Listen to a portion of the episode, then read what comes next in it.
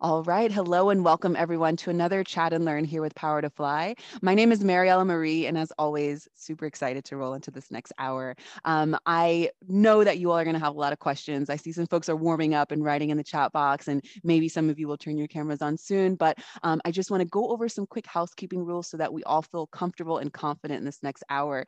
Uh, I like to start by saying lots of crazy things going on in the world. It seems like the world's on fire, everything's topsy turvy. You could be doing anything else, but you're deciding to be with us. So let's participate. Let's really maximize this time that we have together. I know that some of you are probably multitasking as we speak, but I'm going to challenge you to be present and multitask a little later, or maybe, you know, certain times throughout the chat if you need to, um, just so that we can have your presence. And if you want to chime in with any tips and tricks that you find helpful, or, you know, you want to give some resources or just ask a question, um, you can be present and chime in, you know, when that time allows. Um, so turn your cameras if you feel called to do so. Come off mute when you want. I've muted everyone upon entrance just to avoid any background noise. But again, I can't stress would love for you to hop off mute whenever you feel called to do so.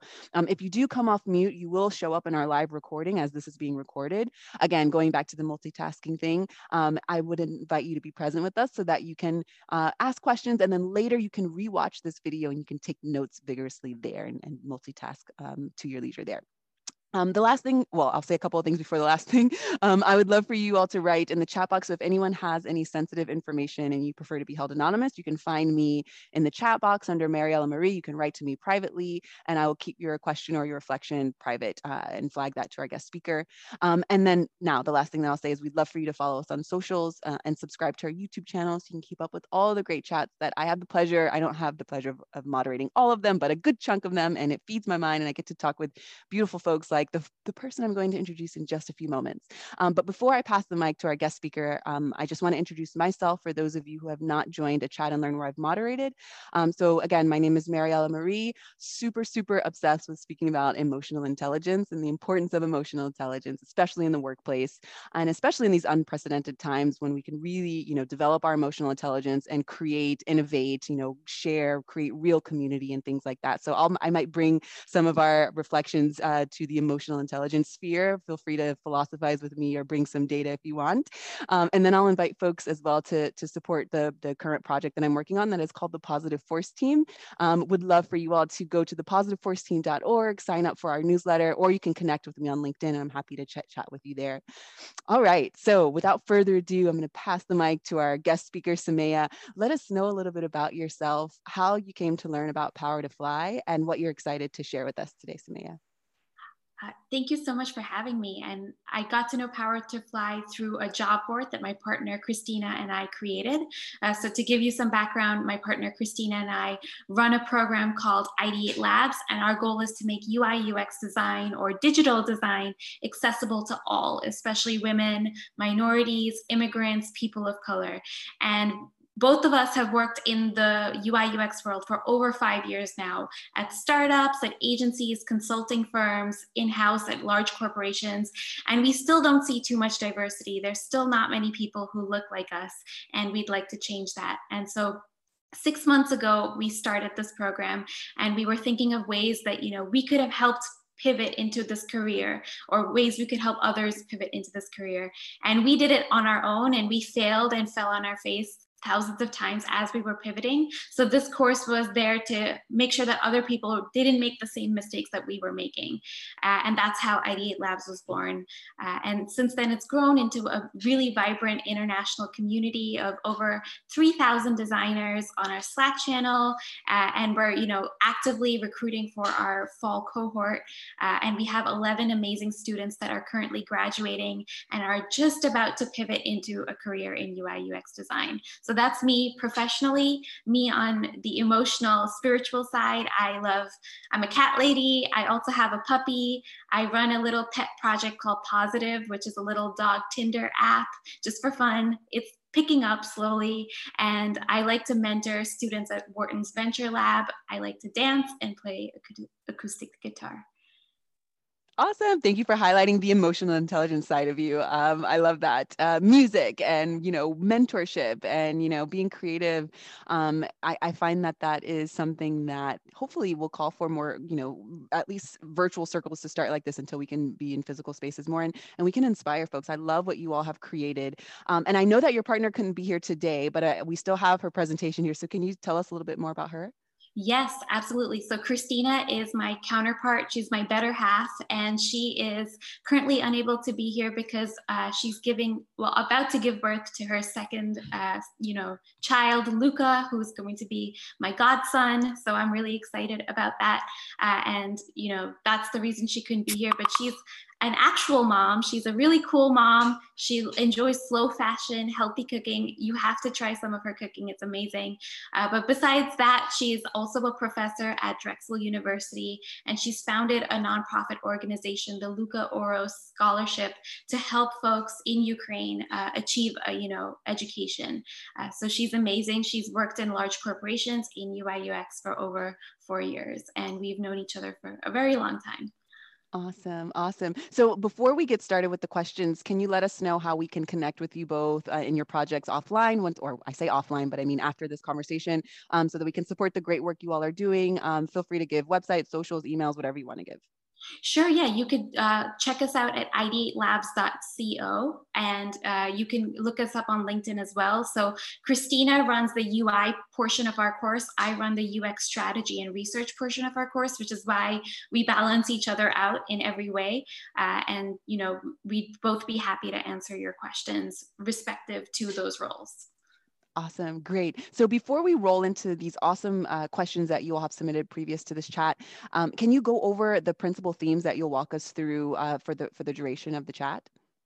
Sure, yeah. So we're going to talk about, uh, you know, how to learn UI UX design and how to pivot into a career in UI UX design, uh, as well as just playing to your strengths. So discovering who you are, what you want, what are your goals, and how you can, you know, position yourself and reframe some of your existing experiences into a UI UX career, which is exactly what Khrys and I did. Awesome. All right, so I'm going to stop presenting here. Um, and just before we go into the questions, I would love to gauge our audience, our live audience now. If you all could drop in the chat box, you know, anything about yourselves and your uh, as with respect to your current journey. So anything you would like our guest speaker to know, where are you? Are you currently pivoting? Are you thinking about pivoting? Um, have you pivoted and you're like, what did I do? How can I change? How can I pivot again? Let us know where you are in your career journey. Uh, just drop it in the chat box and I'll flag that to our guest speaker so that she can really dive in deep on, on these questions you all have submitted. But let's take this first question here. Um, if this is your question and you hear it, Again, drop in the chat box, come off mute. If this is not your question, still want to hear from you. I'm going to sound like a broken record through the chat because I really want to hear from you all. So let's take this first question here. What type of background do you need to have to make this pivot? What entry level skills are UX, are most US UX companies looking for? So really you can enter the UX field from any background. I started in mechanical engineering and then I dived into the startup world as a marketing associate and a customer success manager. And then that's how I used that um, role at the startup to pivot into a career in UX design. So it really, you know, you can come from a variety of different backgrounds. We've noticed that a lot of graphic designers and content writers make great UI UX designers. This is, you know, graphic designers tend to have that visual visual eye and they can always become amazing brilliant ux designers content writers and you know journalists and bloggers can become amazing UX strategists uh, because they have that ability to communicate their thoughts and communicate the problem and showcase their process. So that is really crucial to writing website copy and copy for the platform and that's a really great skill to have as well. Or you could come from a technical side. You could be a developer you could be a data analyst you could be a project manager and those skills are crucial to you know taking on a strategy role. You might become a great UX engineer, being able to not only design the platform, but also code up the platform. Or you might become a great product manager because you've worked with development teams before and you're able to see through the end to end process and manage different teams to come together to build this product. Uh, so there's a lot of different ways you can get into UI UX design. Just keep in mind that this field is really young. It's about 50 years old. It's it's a new field. So So it's really a melting pot of different perspectives. And the more we can have new and interesting perspectives, the better it'll be, the more innovative the products will become. So never feel that you don't have the right beginning to get into UI UX. You you do. I love that. I love that you're encouraging folks to, you know, remember that this is a, a new, um, you know, field and that we need more diverse voices and perspectives to add to that and to enhance that. So thank you so much for highlighting that. Um, I would love also, as folks are dropping in the chats, I love that folks are, are continuing to write about their journey in the chat box. I'm going to flag that to you in just a moment, but I would love to know more about your transition. So you said that before uh, you, you know, you held a different role. Can you tell us a little bit about, you know, those last moments of, you know what pushed you over the edge or what even sparked your interest to want to make that pivot yeah I, so my parents are very traditional immigrants and when i went from high school to college they said you know you can either become an engineer a doctor or a lawyer nothing else is allowed because we don't believe you're going to be able to survive and sustain yourself through creative jobs. Uh, and I actually really wanted to be a musician. So I wanted to be a voice major, a whole other pathway. Uh, but, you know, I, so I did what my parents told me. I became a mechanical engineer at Carnegie Mellon, which is one of the best schools for engineering. Uh, but I barely made it out of the school. I was, you know, getting C's and D's and barely passing. And what I would do instead to boost my GPA was take music and writing and creative courses. And that's where I first discovered human computer interaction because I met so many talented people who were working in Disney's Imagineering group and who were doing a lot of things at the intersection of machine learning and creativity and building these beautiful interactive uh, digital products and physical products. And so that's where my interest first started. Uh, but of course, uh, I didn't know how to get in at all. And I didn't even know how to present myself professionally at that point. So it took a lot of soul searching. Uh, nine months later, I got my first startup job. But in between the, in those nine months, I was working on my resume. I was backpacking throughout Europe with my little sister. Uh, and I was just doing a lot of things to figure out who I was and where I fit into this world. I'm naturally a person who likes a little bit of everything. And maybe you are too, because that's what attracts a lot of UX folks into UX. It's being able to use your creative side, your logical, methodical side, uh, you know, your strategic side, and bring it all together in one job, uh, which is why startups attracted me in the first place. And so, startups as a junior person, a junior professional, were easier to get into. There's a lot less barriers to entry. So I went on something called AngelList, and I started to DM all the founders of the companies and say, "Hey, I you know would love to start working with you. And that's how i got my first job. Uh, and it was as a customer success manager and a marketing associate for a small education technology platform. And my job was to manage the dev team and dev tickets, to talk to the folks on our platform. They tended to be professors, administrators, deans, and students and TAs. So it was really cool to talk to that group of users, uh, and then just run marketing initiatives. Initiatives. So that's where I, you know, first, you know, decided, okay, I'm seeing issues with the product. I'm hearing voices about how they're using the product and what's happening with the product. Uh, but unfortunately, at that stage in my life, I couldn't pitch ideas to the founders. I didn't know how to translate those insights and what I was hearing into uh, a tangible product recommendation.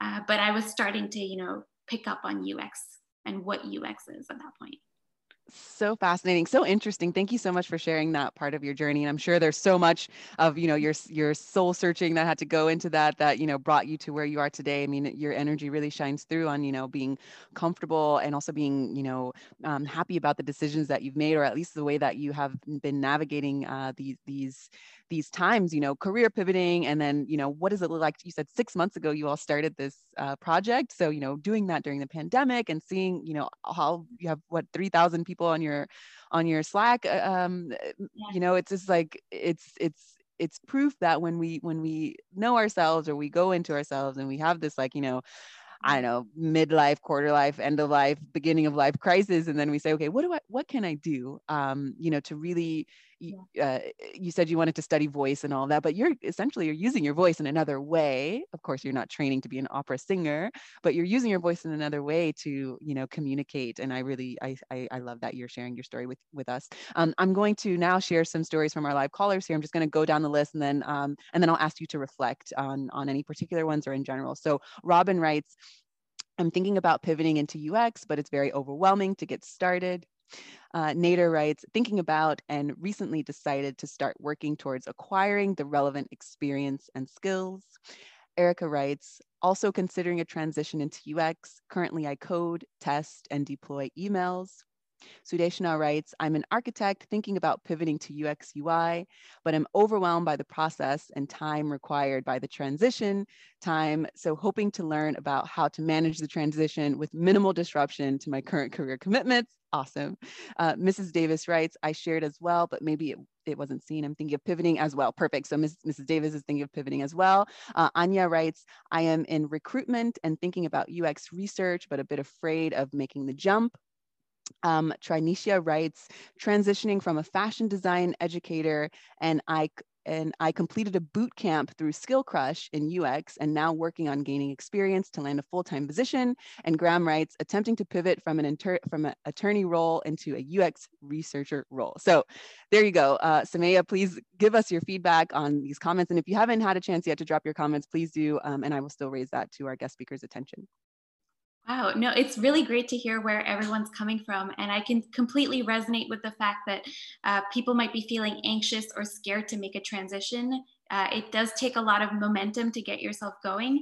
Uh, but I think you should also give yourself a chance to fail and experiment and try new things. And, uh, you know, not hold yourself to such strict, you know, we always have this perception that we need to be something or we need to be a certain way because society tells us to. But I think the moment we get rid of how we think society should perceive us and we give ourselves room to explore and experiment a little bit that's when we start to really see success and traction and make connections in a whole new field or career so I'm, I'm trying to maybe respond more to the emotional side of this these these comments of the anxiety, the fear uh, of the pandemic, but just the uncertainty of living in this pandemic. So what Khrystyna and I have really tried to actively do in changing our mindset is despite the chaos of this year and despite not you know the uncertainty, we're trying to look at the the silver lining. And to us, the silver lining is remote work.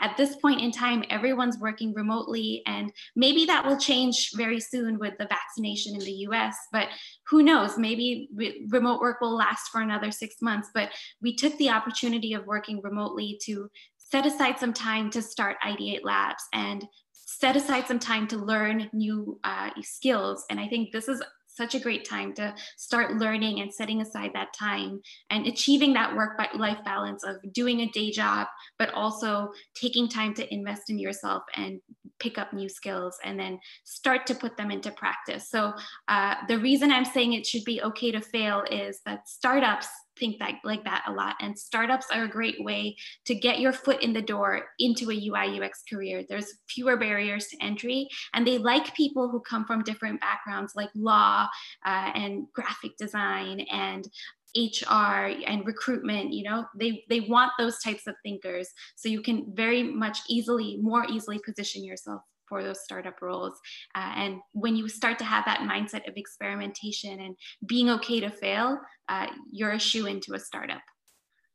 I love that you're highlighting mindset, and especially uh, during these crazy times, because you know if we can have a more you know holistic way more rooted way of identifying with ourselves and then sharing the work and the talent and the passion that we have with others um, i think that we will be more comfortable in this chaos instead of like uncertain and I don't know and how do I do it? And but the good thing is that we have voices like you your voice and you know folks who are passionate about you know helping people transition and build that bridge build that oh your cat made a cameo hi to build that bridge um, which is like you know the logical side uh, my hope is that more people who build technology will be more in touch with their emotionally intelligent side or at least try to uh, develop that so that we aren't just creating who knows what to then go out and affect the world you know to be more in touch with ourselves and then put that into the work or the product and things like that. I would just love to hear you, hear you speak about emotional intelligence uh, clearly because you are you are alluding to it uh, through through these responses which i love but what is your opinion on emotional intelligence and specifically in the workplace?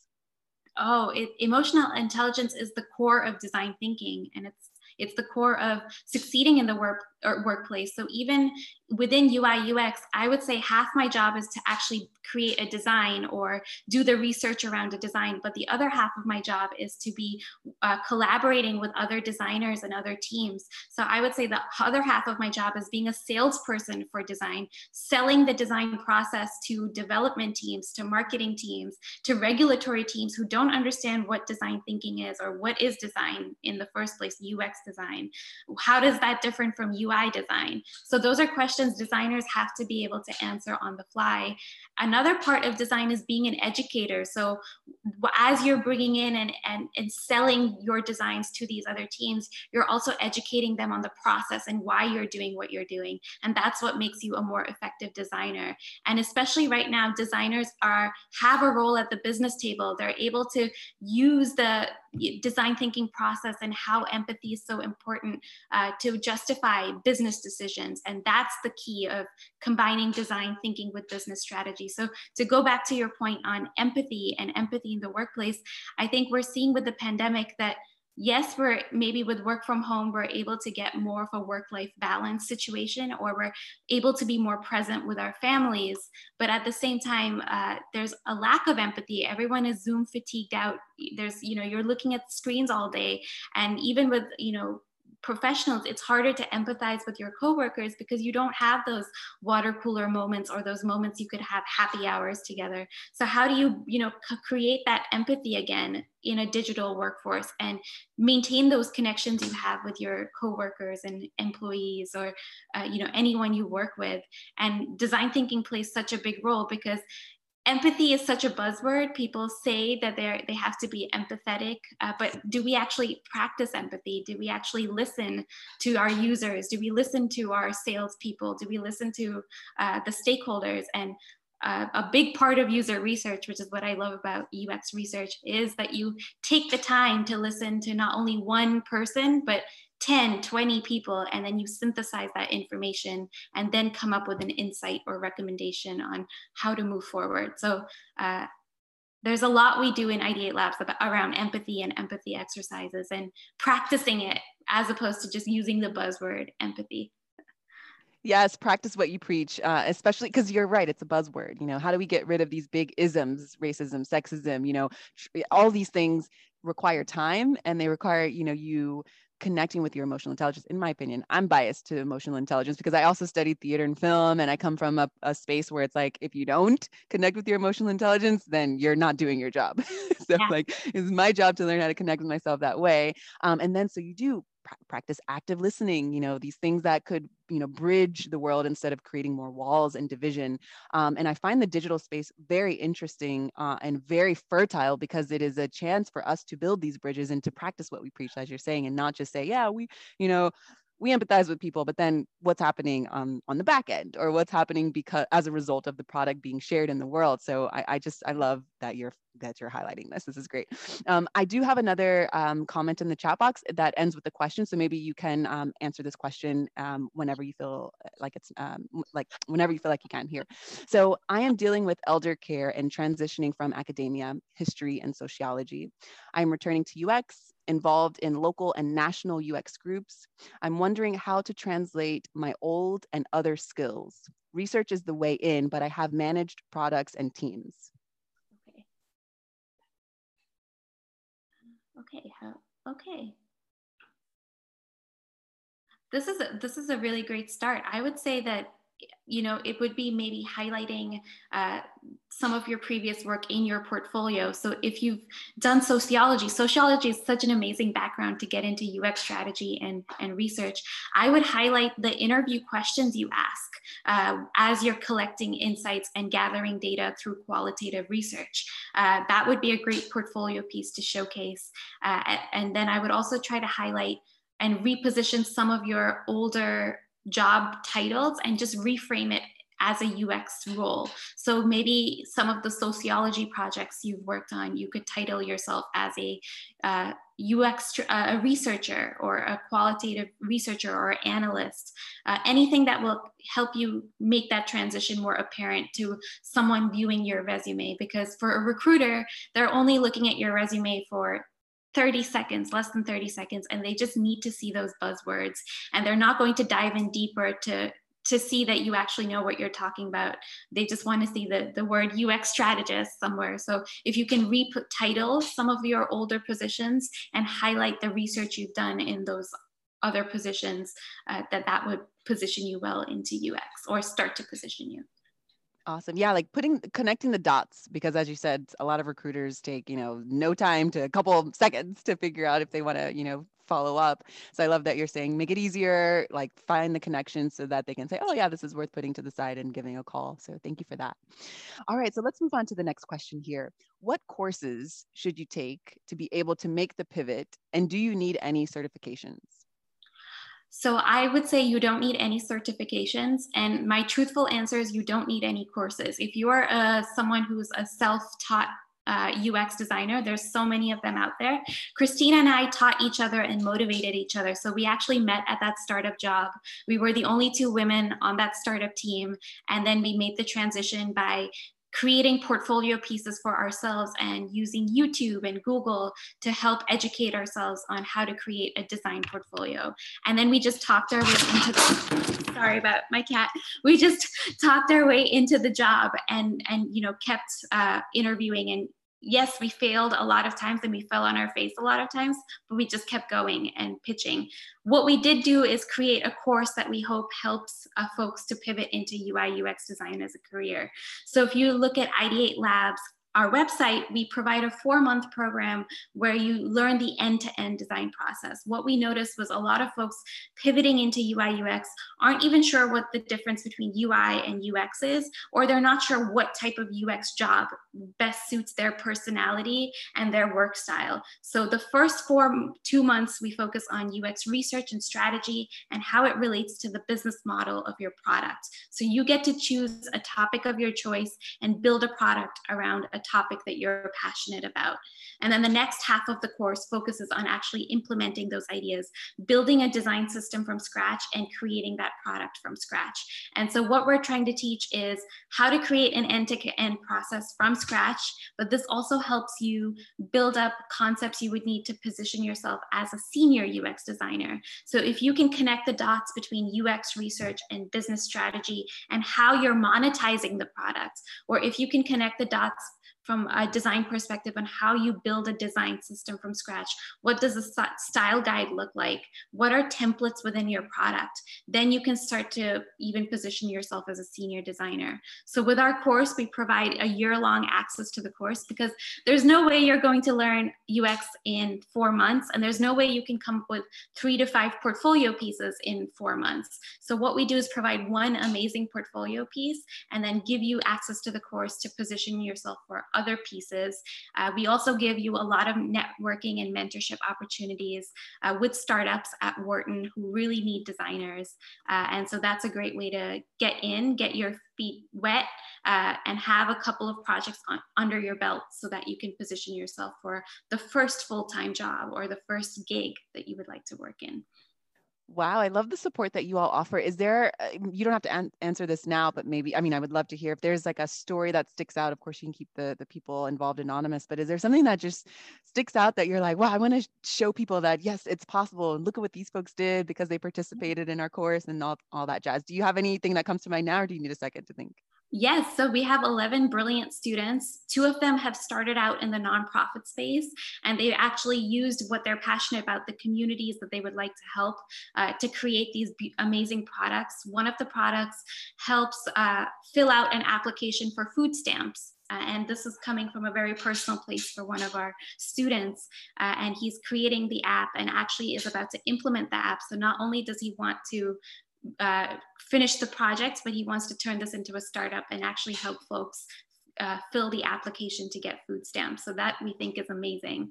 Uh, another one of our students is working with housing applicants, especially single moms who get into the housing applicant world, and they don't ever feel empowered when they're in the housing situation uh, you know to do things on their own they're not they're given a lot of limitations and they don't feel like their social worker is on their side so she's trying to find a way to reframe that experience into empowerment how do they help themselves and how do they help others within their community so that they don't feel like they need to go to the social worker all the time uh, so that's another really cool project and she's actually talking actively to nonprofits to get funding for this platform that she's designing so we're so proud of her. Another student is more from the graphic design space, and she is working on reframing grief. How do we make and normalize grief? You know, especially now in this year, a lot of folks have lost loved ones, myself included, because of COVID. And it's not normalized to, to be even able to talk about it. No one is comfortable with the concept of grief and how do we make them feel comfortable with just speaking what they're what's going on with them or asking for help or how do we help manage grief in a in a better manner so that has been a really complex uh, project to tackle especially from the research side because can you if you imagine talking to folks who've just lost a loved one that's a very challenging interview to do and so it requires a lot of empathy very real empathy and a lot of tact to be able to to go through those interviews Wow. How, I mean, I applaud everyone who is bringing their fullest self to the table to be able to tackle these big issues. I mean, I'm, I'm hearing food poverty, equal housing, gentrification, crises, you know, that that uh, you know instigate grief and things like that so um, i know that sometimes we see technology as the superficial thing that like is entertainment or makes things easier but like when you really get to hear some of these stories that's why i thank you for highlighting some of those journeys that stick out for you um, because i know that we all have things that we want to do you know some of us want to change the world by you know not just i don't know I don't know, deciding one thing over the other. We want to like maybe build something uh, to then share with the world. So I love that you're offering that to your students. Um, and we've got folks in the chat box saying that that's amazing. And so yes, I, lo- I love that. Thank you again for sharing. Um, so we have some folks who are writing in the chat box. Let's try to go through some of these comments here. Um, do you see accessibility as a big need within UX? Yes, yes, definitely. And I would say my partner, Khrystyna, can actually speak much better than I can to accessibility from a UI standpoint. So she covers uh, the idea of voice design. So even text based, you know, technologies are not enough. Imagine a mom with a kid on her shoulder pushing a, a stroller or, you know, a pram also having to manage running a business which is exactly what Khrystyna is doing right now. And we we swear by voice text because all we do back and forth every day is just talk to each other on the voice text you know system. That's a great way for moms to multitask. And another way this is i'm just stealing Khrystyna's words because she's better at talking about this uh, is imagine if uh, you know disabilities are uh, not or are temp like you could be designing for a temporary disability. So for example, being pregnant, becoming a mother, that's a nine month temporary disability where uh, you know your your body is changing your physicality is changing and for Khrystyna that was a moment where she realized okay I now can empathize, truly empathize with how someone with disabilities must feel or have to walk through a space not designed for them. And so she talks about how being nine months pregnant, uh, you know, of having to climb steps versus taking a ramp. That made a big difference to her, you know, when she was pregnant with her first child. Uh, and that temporary disability moment for her really changed her mind on accessibility and the importance of accessibility uh, for my on my end, I've worked with uh, a startup with Parkinson's patients, so folks who have disabilities and are slowly losing their muscular capabilities. Uh, and I've gone to Inglis House here in Philadelphia, which is a home for folks with disabilities, people who can't use their fingers to type on keyboards, or uh, folks who have to use their eyes and eye tracking to write up a message. And so there's a lot of really interesting technologies for a whole spectrum of, of you know, disabilities. Um, but but I would I would defer it to Khrystyna. I really wish she was here to you know answer your question in more detail. I hope I I did justice though. Yes, I understand. And Robin, let us know if uh, if we need to clarify a little more, or maybe we can uh, find you after this conversation and, and continue the conversation there. That would that would be nice. Um, we do have a comment here from um, Trinicia who writes, "Can you recommend a resume writer that specializes in UX to help folks who are transitioning?" And we did get some folks writing, uh, some some um, some folks who are right, resume writers who that and it has worked for them. But do you have any that you recommend as well, or can you send anyone uh, send someone to a particular place? So I don't have any resume writers off the top of my head. Uh, what we do with Ideate Labs is we take the last two weeks of the program to help folks position themselves for UX. So we work with them on their portfolio as well as their resume. And with the resume, it's so personalized because we have to talk through each of your past experiences to reframe each of those experiences and rewrite the job description and the title that you, you had. Uh, so that that's what the approach we've been taking with our students. Uh, every week we meet for a, a, group lecture, but we also meet one-on-one for an hour to talk through that personalized element. Uh, so unfortunately, I'm sorry, I don't have a, a, a resume writer but it's nice to hear that you continue to walk your students through the process so that they, that you know you don't just send them off into the wolves uh, after it. You know you have this intentional moment to talk about the resume and to just you know uh, develop it a little more together. So that's that's good news as well we actually also we because we're in the industry ourselves and we're constantly learning design is a field where you constantly have to learn. So every designer right now who's a senior designer or principal designer is learning about the new technologies coming up voice based systems voice based design ai uh, AR, VR. Uh, so you have to constantly be learning, which also means we're constantly applying ourselves to uh, positions. And actually, what I provide my students is my resume template. And I've gone through about 30 resume templates and I've A B tested a lot of different resume templates. And actually, that A B testing has been crucial in finding the template that's led to success. So, one of my templates has gotten me 15 job interviews in two weeks. And what I did was I DM'd 300 startups to, to do that. And so part of it is DMing and being very persistent about how you communicate and how you personalize your DMs or your emails to certain jobs. And the other half of it is A B testing. So if you have a question on what resume or what title will work better, A B test it. That's great. That's great. I, I I'm really fascinated by your uh, the the uh, integrity that you have as well. It's like let me just take my resume, change it up a little bit, and see which one works better. And then your results are, are fascinating as well. You're able to get 15 callbacks uh, from sending 300 uh, direct messages. So I love that. Hopefully that gives someone encouragement to do the same. Okay, so let's move on to this next question here. I'm not a graphic designer, but I'm very interested in UX content roles, but can't find many. And when I do find them, they require a design background. Can I land a UX role without a design background?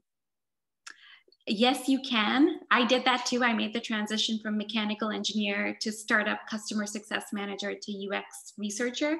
Uh, but it's also about reframing your past experiences to suit the UX world and to suit recruiters looking to place UX strategists and content strategists. So uh, our job when we're writing our resume and portfolio is to make it easy for the recruiters to connect the dots to not have to connect the dots. You should do the dot connecting and show how your past experience is so crucial to you being a successful content writer or content strategist. Uh, one of my one of our students at ideate labs he used to work at vice and he used to create beautiful documentaries and write amazing articles and interview folks for the radio. And he's using that uh, you know background to position himself as a ux strategist. So it's all about how you frame your your old jobs your your previous experiences and I love that to connect the dots first so that the other person doesn't have to connect the dots. And you can be more intentional about what you want to come back to you as well, right? Because I know that uh, at least for, for folks who come from very diverse backgrounds, and maybe you have, you know, you are the Jack or the Jane of all trades. And it's like, how do I let them know that I'm good for this? You know, how do you change up some of those titles uh, or, you know, add a little more um, eh, language to make the experience really shine through written, you know, when someone's looking at it for 30 seconds. So I love that you're highlighting that as well. Um, let's move on to this next question here. What steps do you suggest for taking in UX type of tasks while you're in your current non-UX position? That's a really great question. I would say the first step is to really identify a gap or problem in a current process at your job or uh, the way things are done, and then to help solve the prop problem with UX principles. So that way you can have a clear portfolio piece that showcases the problem, the solution, and the process you use to create those solutions. If you go on Ideate Labs website, you'll see some of our student portfolios, and that's the, the layout or template that we use to really highlight that they are creative problem solvers. So for, for me, really, the title of UX strategist or UX researcher or UX designer or product designer doesn't mean much because all of us ultimately are creatively solving problems. And the more you can showcase that, the better you're able to position yourself in the field of UI UX. So uh, I would start by, you know, talking to as many team members from across teams to come up with an interdisciplinary solution, perhaps. And by talking to those different teams, you can highlight that research of the ability to manage different stakeholders and to talk across teams and bring teams together. And that's such a crucial skill. Uh, another thing I would think about doing is running an ideation session with the teams because design is never done alone or in a box. So it's not you just collecting all these great insights and then designing something by yourself and then presenting it to the world.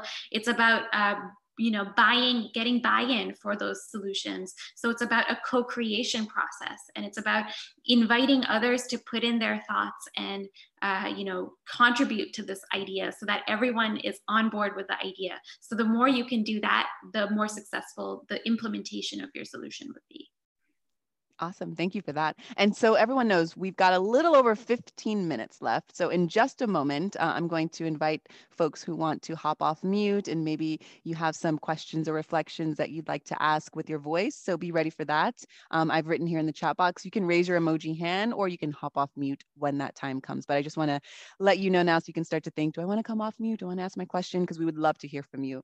Uh, but until then, let's let's tackle this big question here. What does the UX interview process look like? Very good question. So that would depend on what type of job you're applying to. Are you applying to a startup job, an agency job, or a corporation?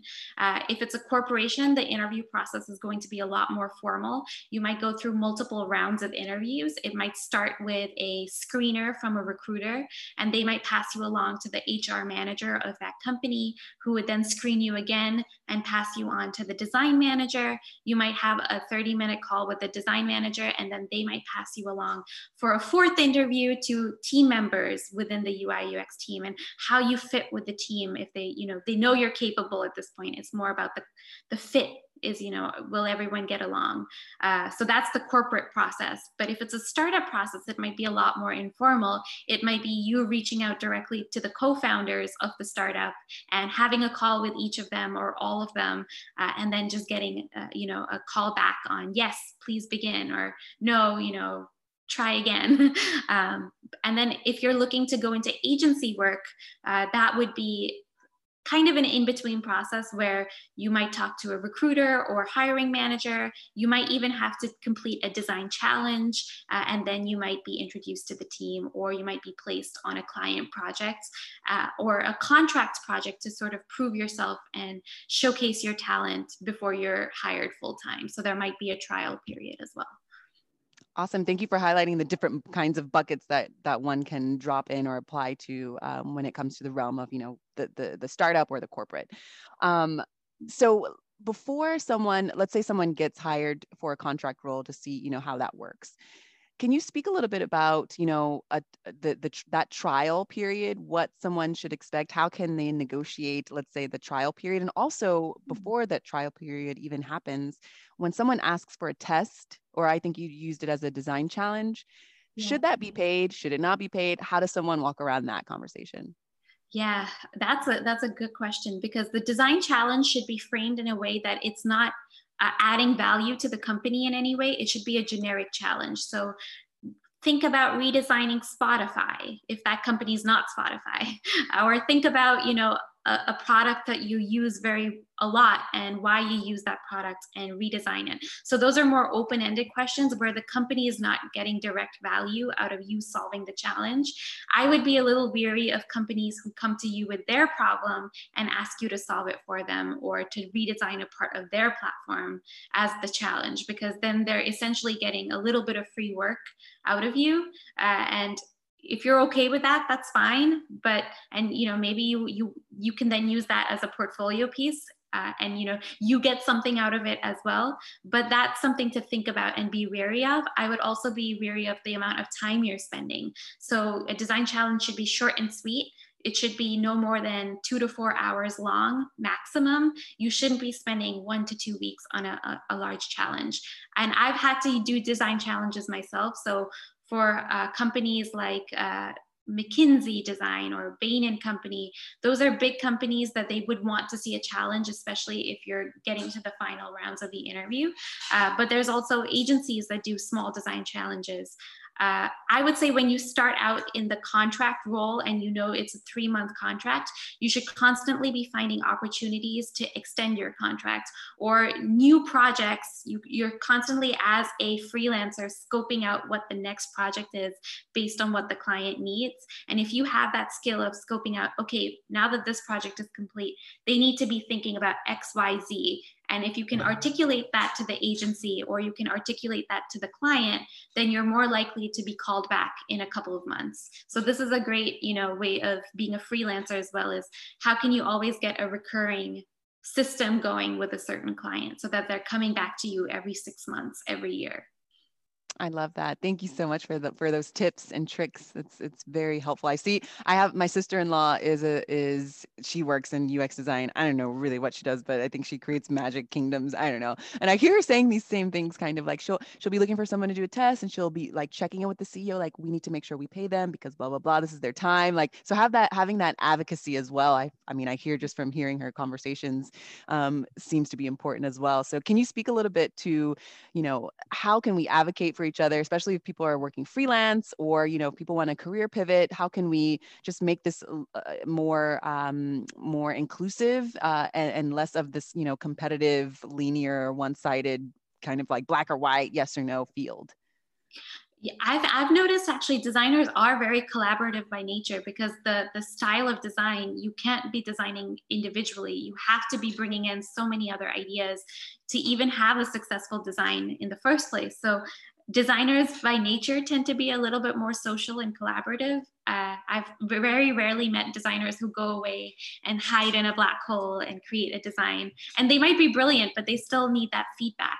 Uh, so collaboration is just the key to everything here. And and sure, yeah, advocating for other designers. I've always, uh, you know, when I first started out in user research, I was at an agency. So I was really blessed because I had other researchers, five or six other researchers who were within my team that I could shadow whenever I had non-billable hours. So whenever I wasn't on my a client project of my own, I was shadowing every other researcher I could find and I was coming up with my own style of doing things. So that was what really helped me define my style as a user researcher, especially because UX research does involve a lot of soft skills. So it's very much about your interview style and how you talk to people.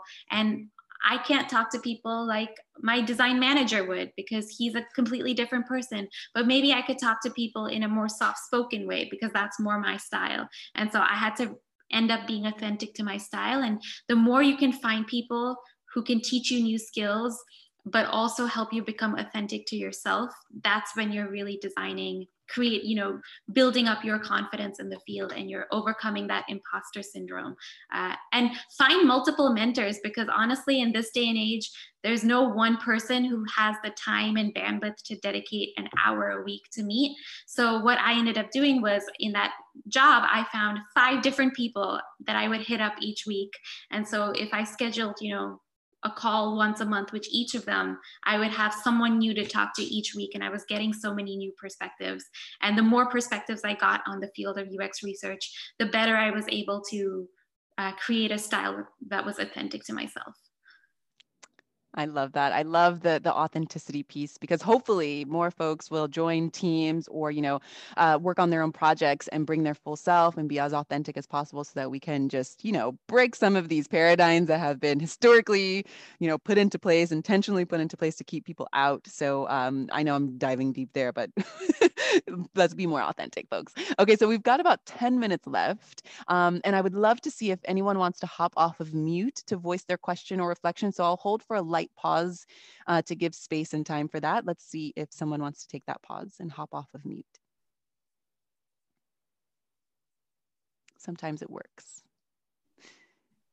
If not, I have more questions I can ask. Or we can ask your cat who definitely wants more cameos. I think your cat wants to like speak. to finally speak about... resting. She's like finally calm down. She's like, okay, I won't be on camera. It's fine she's like, what are they doing in there? It's like you're taking her away from me. She's trying to knock everything over. I love when cats make cameos on, on in like the Zoom fatigue is real, but when cats make cameos, that makes me happy.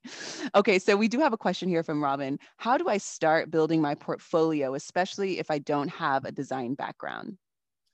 That's a really good question. It would be, I would start by repositioning existing work that you're doing to start your portfolio. So let's say you have creative projects like photography or art and painting. I would definitely put those up as different portfolio pieces because it shows that you have a visual eye and that you have that visual know how. Uh, but then I would start to reframe existing work that you're doing at your job, whether it's writing copy for a website, or it's looking at the website and finding ways to optimize it, or it's looking at uh, gaps in a process and talking to different stakeholders on different teams and then coming up with a solution that everyone agrees on that's a, an amazing ux project to have so that would be a good way to start to gain some projects the next thing I would do was will be to take a free course. So as much as I can, I like to read UX Collective. I like to read Smashing Magazine. I like to go on Slack channels to see the resources other people are talking about. Uh, and then there's also Google's free UX course in on Coursera. So that's a very great starting point. I've heard from some of my students that it's a great starting place, but you have to be self-motivated to keep going. Uh, and it doesn't teach you the details of UX. It's a great overview of UX, but if you want to dive deep, I would then consider taking a, a course, whether it's a boot camp, whether it's Ideate Labs. Of course, I will be biased always about Ideate Labs courses, or maybe for you, it's grad school. Maybe it's a chance to really dive deep into a two year program. Uh, maybe it's an MBA. So it's really on your learning style. Are you a self-taught, self-paced learner? Are you someone who needs that hybrid bootcamp course, online course approach? Or are you someone who needs to go to grad school and, and really dedicate the time to it? Uh, it's really, you know, what are you, what, what's most meaningful to you at the end of the day? Again going back to the you piece right? Being authentic to yourself what works for you? How can it not just be like you know you're selling your soul to be able to pivot careers and you know giving yourself that that leeway uh, and grace period as well by being authentic saying what you need. Hopefully you get that or you know you figure out ways to to navigate that and, and test right? And experiment. As you said you sent dms to 300 folks with different resumes and then you landed some things and then you started this great project. So your journey definitely uh, has been an inspiration to hear for me and i hope hope that people are able to uh, be inspired uh, by, by your story as well, and maybe, you know, join uh, a course or two that you have um, at uh, at your project. So we have about six minutes left. Um, there is one question here that I would love for you to touch on. You you have been speaking about this, but this is a very specific question of that speaks to ageism, um, and uh, that you know comes up often in the workspace and folks trying to navigate that. So this question reads, can you get into UX in your late 30s after a career mm-hmm. in marketing and graphic design, or is it realistically too late to start? It is never too late to start, never ever. And actually, one of our students is so talented. She's had over 10, 15 years of experience in graphic design. She's also had I think, two to three years of experience in qual- quality assurance engineering. So she's worked with dev teams to test digital products. And because she's sitting at that beautiful intersection of graphic design and QA, she's a brilliant UX designer. So her project has been amazing. It's a holistic health app for women. That's what she created within Ideate Labs. And you know, she hands down is so ready to not only position herself as a UX designer, but to position herself as a senior UX designer because she's so professional. She's held the title of art director in her previous roles. She knows how to manage teams. She has a lot of empathy and a lot of emotional intelligence. And that's the kind of skill you need ultimately to get you to the senior level role. So I would say maybe you should be considering a senior UX designer role once you've, you know, taken a couple of courses and and feel confident that you can make the pivot. Yes, way to flip the script there. It's like no, it's not only that you that you should apply, you should look for these, you know, higher higher roles. So I I really appreciate that as well because I don't think that most people speak that, you know, speak that authentically about, you know, it's like maybe you should take some more courses or maybe you should, you know, think about something else. It's like no, you can do it and actually maybe you can get that senior position. I think it's so it's it's sad because we always place ourselves in a box and we tell ourselves we can't do something and you know for me, the reason I started my company, when I was in grad school, I always thought, okay, maybe after grad school, I'll become a, a UX manager or I'll become a leader in a UX team.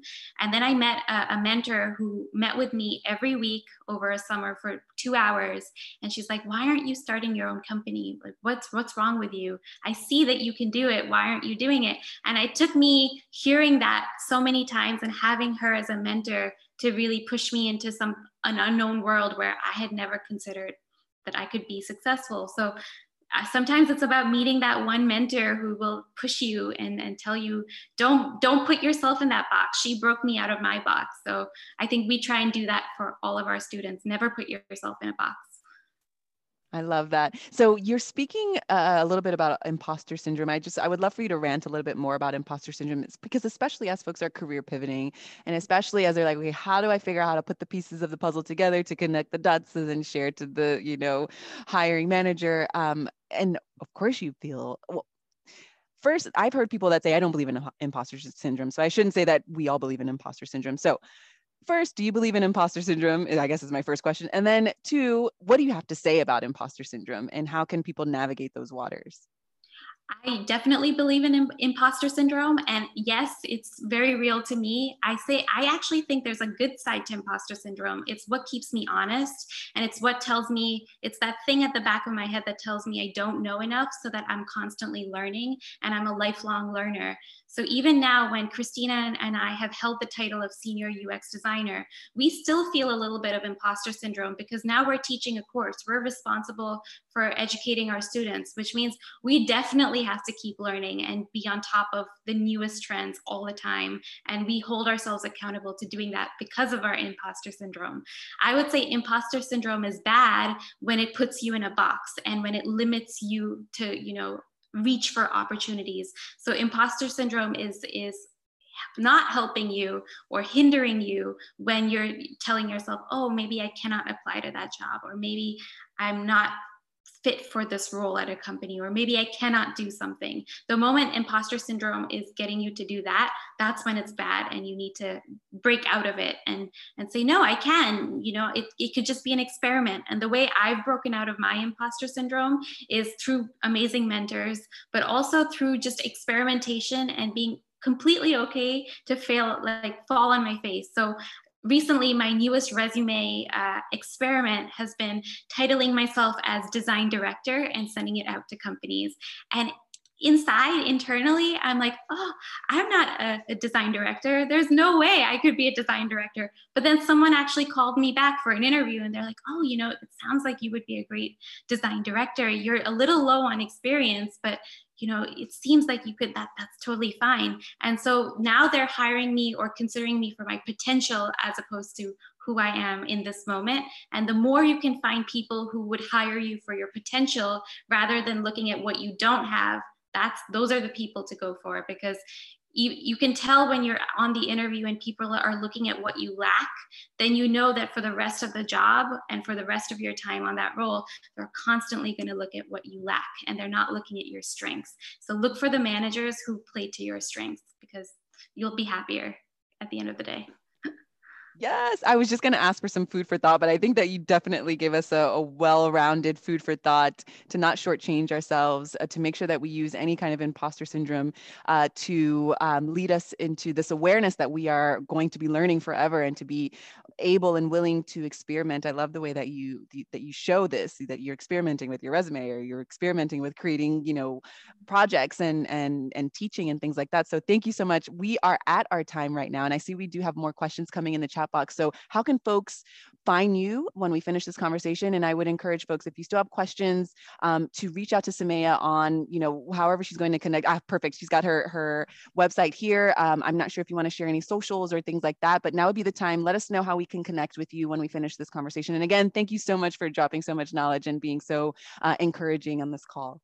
Yeah, no worries. You can find us at id8labs.co. If you click on Slack, the link, you can join our community. We, Khrys and I, always take the time to respond to anyone with questions on Slack uh, and LinkedIn as well. Uh, those are in the bio on our website. So we're really hoping we can see you at on Slack because that's that's how I'm always on Slack.